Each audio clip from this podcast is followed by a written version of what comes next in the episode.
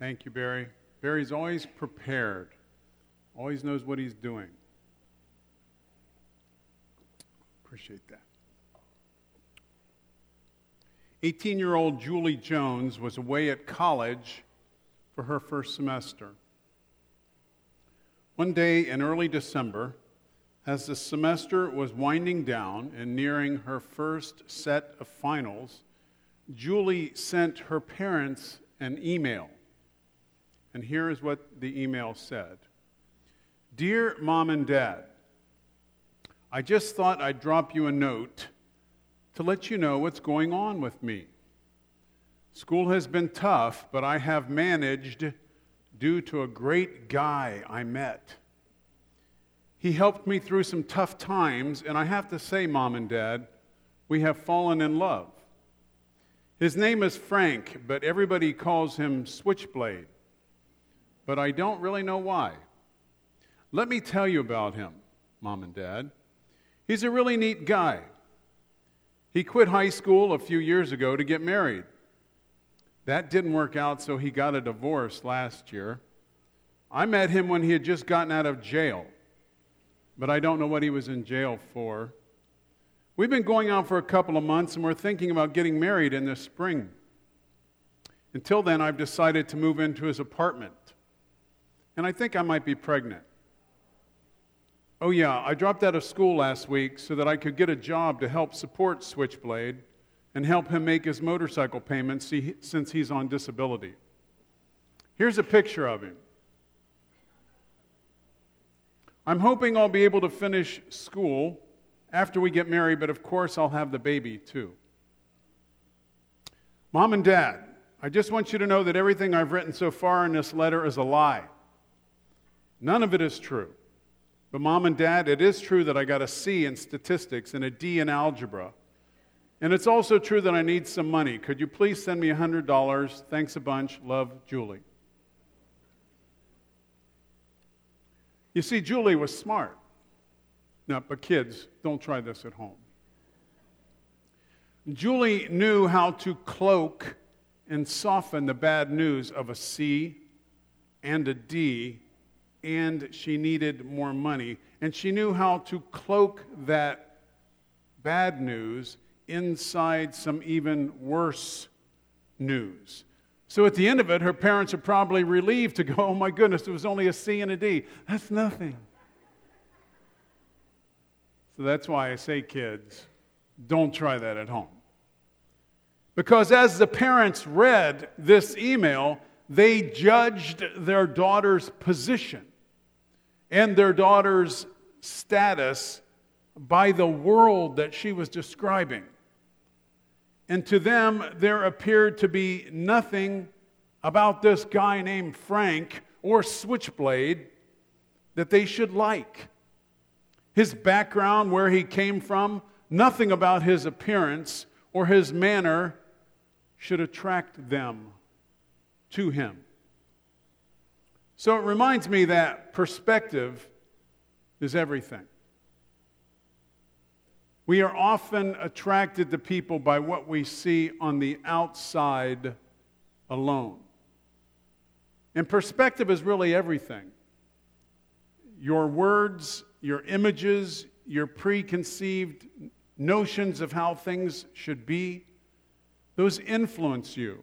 And sometimes we miss the truth or the good inside something because we're blinded by our prejudices and our own mental mindset of how things should be.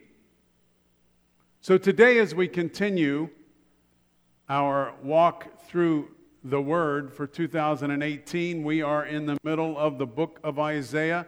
I still have about 20 or 25 faithful people reading through their Bible in the year, so at the end of this year, they can say, I read my Bible through in the year. So we're in a portion, one of my favorite portions, Isaiah 53, focusing on the greatest prophetic description of what the Messiah would look like. But to those who were expecting the Messiah to be royal or come dressed up in fancy robes or one thing or another, they might not have recognized Jesus as the Messiah because he didn't match their preconceived notions, ideas, or thoughts. So if you could turn over in your Bible to Isaiah 53, we're going to read a larger portion than what, what Ruth read and include those two verses as well. Is it all right to read my Bible in church? Isaiah 53, verses 1 through 6.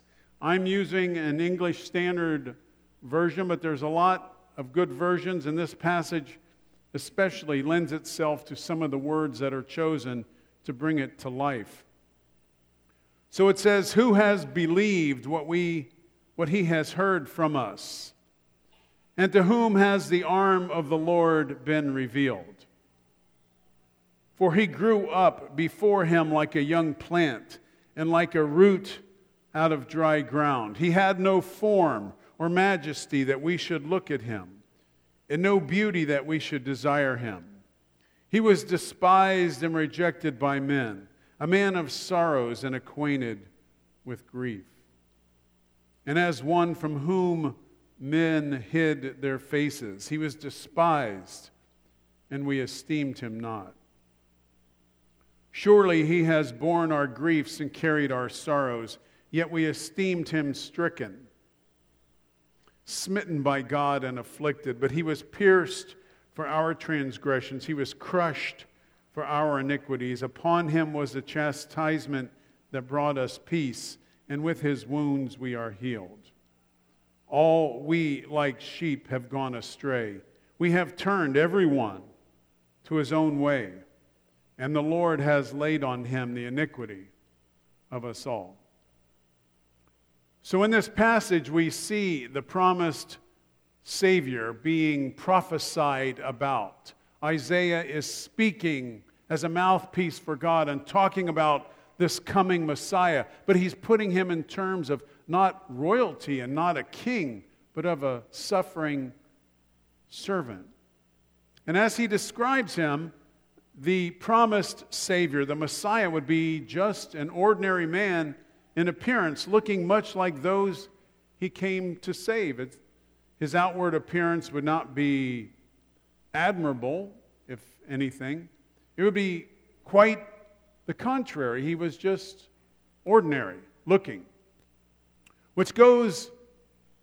Uh, this contrast the physical appearance that was told about King Saul now, if you remember, King Saul was the first king of Israel. And as it describes King Saul, or when he was just Saul, before he was actually chosen king, in 1 Samuel chapter 9, verse 2, it describes Saul as a handsome young man. There was not a man among the people of Israel more handsome than he. From his shoulders upward, he was taller than any of the people. So it sounds like they chose Saul as their king purely because he was good looking. And then again, when the prophet Samuel went to choose another king to replace this same man, Saul, Samuel was sent to the house of David, the house of Jesse. And as the sons of Jesse marched in front of Samuel, in 1 Samuel chapter 16, it says, When Samuel looked on Eliab, he thought, Surely the Lord's anointed is before me. Because he saw him and he was like a good looking guy. But the Lord said to Samuel, Do not look on his appearance or on the height of his stature, because I have rejected him. For the Lord sees not as man sees. Man looks on the outward appearance but the Lord looks on the heart. So, in both of these cases of Saul and then Eliab, the oldest son of Jesse, people looked at someone, at that man, and they marveled at his stature and at his physical strength. But as God reminded Samuel, it is not the outward appearance, but rather it's the heart with which God is concerned. So if the Savior had come as a royal man or a mighty man of war, people would be inclined to follow him because of his might or his money or his girth. That's a good word, isn't it? Girth. You guys ever listen to that country singer? Girth Brooks. Very well built country singer. You see, they wanted a king that had a lot of gravity. He was a man among men, taller than anybody. That's what they were looking for when they looked for a king. And it always intrigued me that nowhere in the New Testament do you have a physical description of Jesus.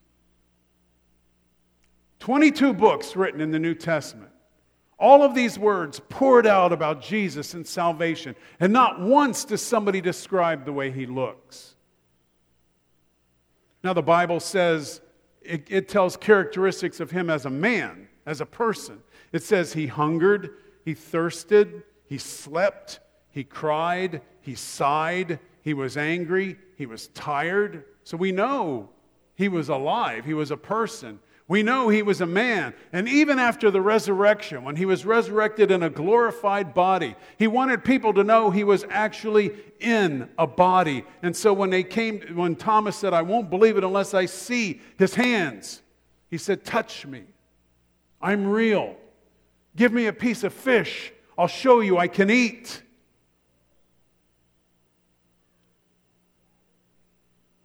I'm not a disembodied spirit. I am a flesh and blood Savior. You see, because life is lived in the flesh, because that's the way that God made life on this earth to be lived. There is no spirit alive without the flesh. But it never says about Jesus that, you know, he brushed his long dark hair off of his shoulder and he turned around and he stood up to five feet ten inches or five or six hands tall. He weighed five stone. He, it doesn't say anywhere anything about his description and his dark eyes turned and looked. It doesn't say that at all. The only physical description we have of Jesus is the soon and coming King Jesus, the prophetic passage about him coming again. So you have in Isaiah 53 the prophetic passage of a suffering servant, and then we have him in the New Testament described as hungering and thirsting and sleeping, but no physical description. And then in Revelation 1, you get this John says, I turned around to see the voice that was speaking to me. And when I turned, I saw seven golden lampstands, and among the lampstands was someone like a son of man.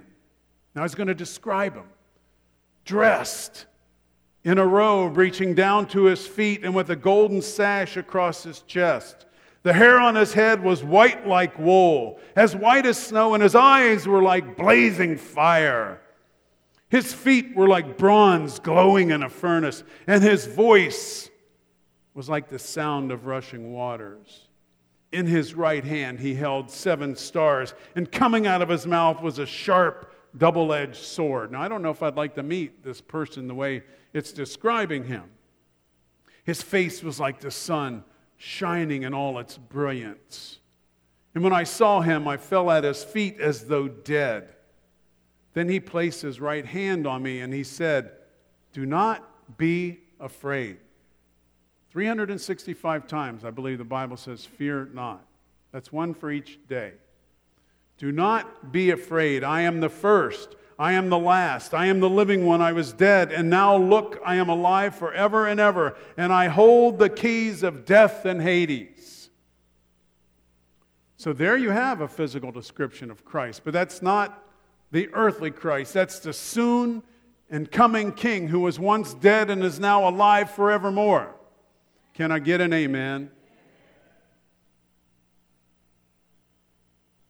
So we have him prophetic, that there's no beauty as we look at him, that we should desire him. He, he had no majesty. He, he grew up like a root out of dry ground. And then we know he hungered and he thirsted. And then we know that he died. And then we know that the soon and coming king is going to come with this sword coming out of his mouth and, and blazing with fire and wool. And It's going to be cool. I don't know if that's really the way he's going to come or that's just the way John's trying to describe it, but that is a physical description of Jesus coming. But Isaiah gives a different side to the Messiah, gives a suffering servant side. And in verse 2 of Isaiah 53, three times he says he's not going to look like royalty. He says he has no form, he has no majesty, and no beauty that we should desire him. There's nothing impressive about this Messiah. He didn't have the glorious glitz or dazzle of earthly king. He had no royal look that characterized the splendor of who he was, which was God in the flesh. He is the opposite of King Saul. He didn't look like a king at all. In the Amplified Bible, it says it this way He had no stately form or majestic splendor that we would look at him, nor handsome appearance that we, we, would be attracted to him. The, early, the uh, easy reading version, which is right up my alley, says there was nothing special or impressive about the way he looked, nothing we could see that would cause us to like him. The NIV says he had no beauty or majesty to attract us to him, nothing in his appearance that we should desire him. Nothing in his appearance that we should desire him. So here's a great quote from uh, Ellen White.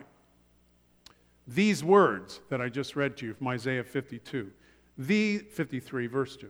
These words do not mean that Christ was unattractive in person. In the eyes of the Jews, Christ had no beauty that they should desire him. They looked for a Messiah who would come with outward display and worldly glory, one who would do great things for the Jewish nation, exalting it above every other nation on the earth. But Christ came with his divinity hidden by the garb of humanity, unobtrusive, humble, and poor. They compared this man with the proud boasts they had made, and they could see no beauty in him. They did not discern the holiness and purity of his character. The grace and virtue revealed in his life did not appeal to them. So, if you're into out, outward display, as in the New Testament you see that the Pharisees were, then to see a humble man who had nothing would probably not appeal to you. Jesus said about the Pharisees if you pray to be seen in public, if you stand on the street corner and shout out your prayers three times a day, then you have received your reward in full. If you live a life to be seen and have people applaud you for what they can see, you can probably find some way to get that applause, whether it's your clothing or your money or your car or the way you pray or any of those things. But the inward character of a servant is not very discernible to just everyone. And some people will actually despise you and look down on you because you have the character of a servant. Then she goes on to say, Ellen White, think of Christ's humiliation. He took upon himself fallen, suffering human nature, degraded and defiled by sin. He took our sorrows, bearing our grief and shame. He endured all the temptations wherewith man is beset. Here's a great line He unified humanity with divinity. A divine spirit dwelt in a temple of flesh. He united himself with the temple, and the Word was made flesh and dwelt among us, because by so doing he would associate with the sinful, sorrowing sons and daughters of Adam. So rather than coming and looking for applause and being born in a palace, he chose to be born in a stable. He was coming for the opposite of applause. He says he would be despised and rejected.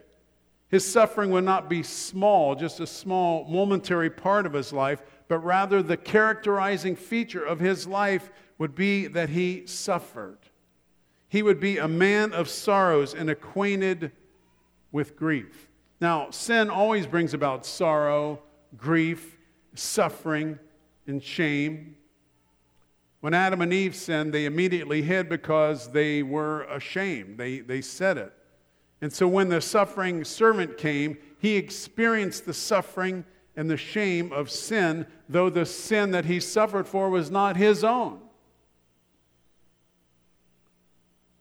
So it was the promised Savior who would receive the piercing and being crushed in the chastisement that we deserve. The suffering servant would take upon himself the iniquity of us all. So, what rightly belonged to us, sin, suffering, shame, was willingly placed upon Christ. So Christ took what we deserved and gave us what he deserved. He took our sin and gave us his eternal life.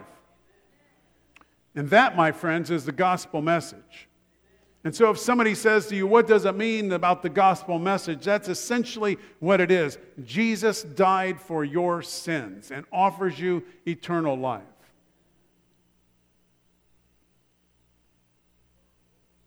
It says then in verse 3 that we treated him as one from whom men hid their faces.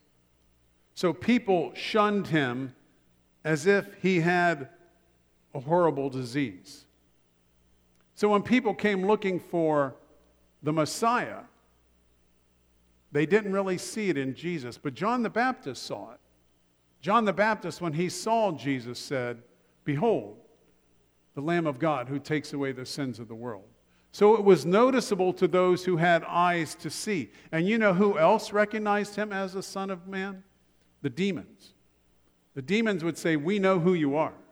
You're the Holy One. You're the anointed one. You have come. And they said, they said, Please don't torture us before the appointed time. So the demons knew who he was. And then the Pharisees would say, Are you, are you the one? Do a sign for us. So the people who should have been looking weren't looking in the right places because they were looking for the pomp and the circumstance and the sashes and the, the money and the royalty and being above people rather than being with the people. So if you want to be like Christ, then serve. It's really that simple. The church is a place where you come in as a sinner, then you become saved, and then you serve. And if you come in and think that church is a matter of you sitting in the pew, then you haven't experienced the full gospel message. Because the message is to come in, be saved, and then serve. Serve other people and tell them. The gospel message is just one beggar telling another beggar where they can find bread. But yet there was nothing to be noticed about his appearance. Jesus said, Foxes have holes and the birds have nests, but the Son of Man has no place to lay his head. As far as we know, once he left uh, his home in Nazareth, he had no home. He had nothing. In fact, when they said, We have met him and he has come from Nazareth, somebody said, Nazareth? Can anything good come out of Nazareth? When they buried him, they buried him in a tomb that was not even his own.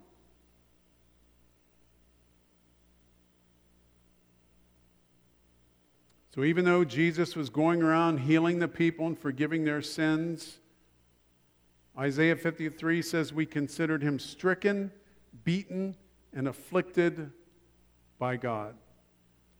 So, this is the essence of what people said when Jesus was on the cross. He deserved it. He's dying on a cross. He must have done something wrong. He is dying for his own sins. In fact, they even said to him, You can save others, but you can't save yourself. Come down from that cross. The people thought it was right. Jesus was on the cross, and God had put Jesus on the cross for his own sins and his own errors to show you that the work of the Messiah is not recognized by the people that he came to save, or by only a very few. So Isaiah emphasizes, as you read on in Isaiah 53, that the guilt is our guilt, not the guilt of the servant. We went astray like wandering sheep. We deliberately turned from the path, not by accident. We have turned. We made a conscious decision to turn from the Lord. There's no one who is under who is not under this condemnation. All have gone astray like sheep. Everyone has turned from the way of the Lord. We are the reason for the suffering of the servant. It is our guilt, not the servant's guilt, and his death is for our sin. And until you realize that Jesus died on the cross for your sins, you haven't understood and, and enjoyed the gospel message. Until you see yourself as in dire need of a Savior, you haven't experienced the salvation message. Until you realize that you are in an emergency situation and you need help. It's not my mother, it's not my brother, but it's me, O oh Lord. I'm the one standing in the need of prayer. I'm the one standing in the need of salvation. Until you realize that there's a fire going on and you're the one caught in the fire, you haven't understood the gospel message. I'll close with this story. A long time ago, in a land far, far away, when I was a young student, I was working with psychiatric patients back in Columbus, Ohio, which is my hometown. Go Bucks. And part of my training to get a two year mental health degree, I think it was called, was to work in hospitals with different patients. So I was doing one quarter with psychiatric patients. Now, sometimes when you work with psychiatric patients, sometimes you get to take some of them out on outings or trips or excursions or whatever they might call it. I was one of those people that got to plan the trips and take people out. So we had a group of about 20 people that were allowed to leave the unit this day. And we decided to take the people to downtown Columbus to go up into a very tall building called the Borden Building, Borden Milk. I don't even know if Borden Milk is around anymore, but we were going up into the Borden Building to the top floor to see out, and then we were going down to one of the floors.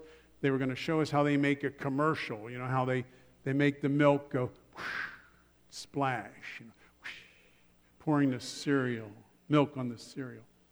So we go up to the top of the Borden building, the 32nd floor out of 32 floors, and we're on the top floor looking all around Columbus, which is a beautiful city. And it's me and three or four staff and about 25 psych patients. And all at once we hear a siren. So we hear a, a siren like a fire truck, and, and, these were probably the days when the sirens were like, Somewhere in there, the siren changed, didn't it? Now it's going, wee, wee, wee. I don't know when that happened. Anyway, we're standing there looking out the windows because it's all glass on the 32nd floor, so you can see. And somebody goes, Oh, look, there's a fire truck. So we're all looking. We can see the fire truck this way, that way, turning. go, Oh, yeah, there's a fire truck. And I go, Look, there's another fire truck over there. So now we go, Isn't that cool? There's a fire truck. Two fire trucks. Look, there's another one. There's a third fire truck. And they're all, and then we're all, look at them, looking, they're getting closer, they're getting closer. Oh, look, they're stopping right at the bottom of our building. So I can look down and see three or four fire trucks parked right outside the Borden building. Well, I'm up on the 32nd floor with a group of psychiatric patients. So I got an axe and I broke the window and I lowered a rope down over the side and I said, No, I didn't. See you guys later. And I went all by myself, and that's the end of the story. They all died in the fire. Now, I don't even know what, I think it was, uh, there was a fire in the kitchen. There really was a fire. But I was very amused by the view. It was a beautiful view. And I was very amused by the view and hearing fire trucks in the distance and watching them weave through the streets of downtown Columbus. That was very interesting to me because I'd never been up that high and watched fire trucks come. But then when I realized they were coming to where I was, all at once the problem became more real to me. You see, when I realized that it was my emergency, and when I realized that it was my fire, then all at once I sat up and paid attention. And all at once, I'm like, okay, now how do I get out of here? I love you, psych patients, but I am going by myself, Everybody's for themselves. Where's the exit? Okay, there's the exit sign. You see, because once I knew I was the one in trouble, then all at once I needed to find a way out. And that's sort of like the gospel message. Oh, you're not on top of the Borden building, but you are in something that is destined to fall. You are in something that is destined to end. You are in something that won't last forever.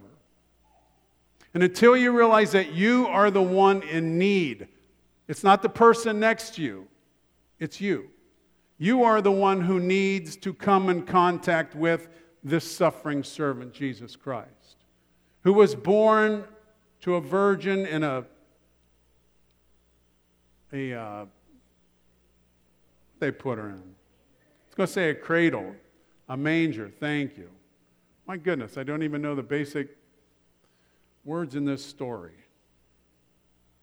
He was born in a borrowed cradle, a manger, and lived his life without a home because the Son of Man has nowhere to live his head, died on a cross that was not his, placed in a tomb that was not his, but resurrected to the glory that is his. And so, until you realize that you are the one in need of salvation, that you are the one in the midst of the fire, it is not your brother, and it is not your sister, and it's me, O Lord because this suffering servant did all this out of love. So it's interesting when you see somebody like this who's very humble, you have two thoughts. While they are exceptionally good, or they are really kind of stupid. Like, why would they do that? And you kind of evaluate that. Because there was no beauty about him, no outward appearance that we should desire him. So we have to see his inner character of love. We have to realize that he knows us by name. He knows who we are because he lived the human experience. And because of that, we can say, Lord Jesus, I want to accept your salvation. I want to accept your love. I don't deserve it, but by grace, I want to be saved. I want to be in relationship with you. So I pray that you would claim that promise today. And if there is anybody here that would like to claim that promise, for the very first time, or for the hundredth time, or to renew themselves to that desire to serve Christ, I would invite you to come down front right now. If not, we'll proceed. But if somebody would like to give their heart to the Lord or renew their covenant with the Lord, to come down here right now.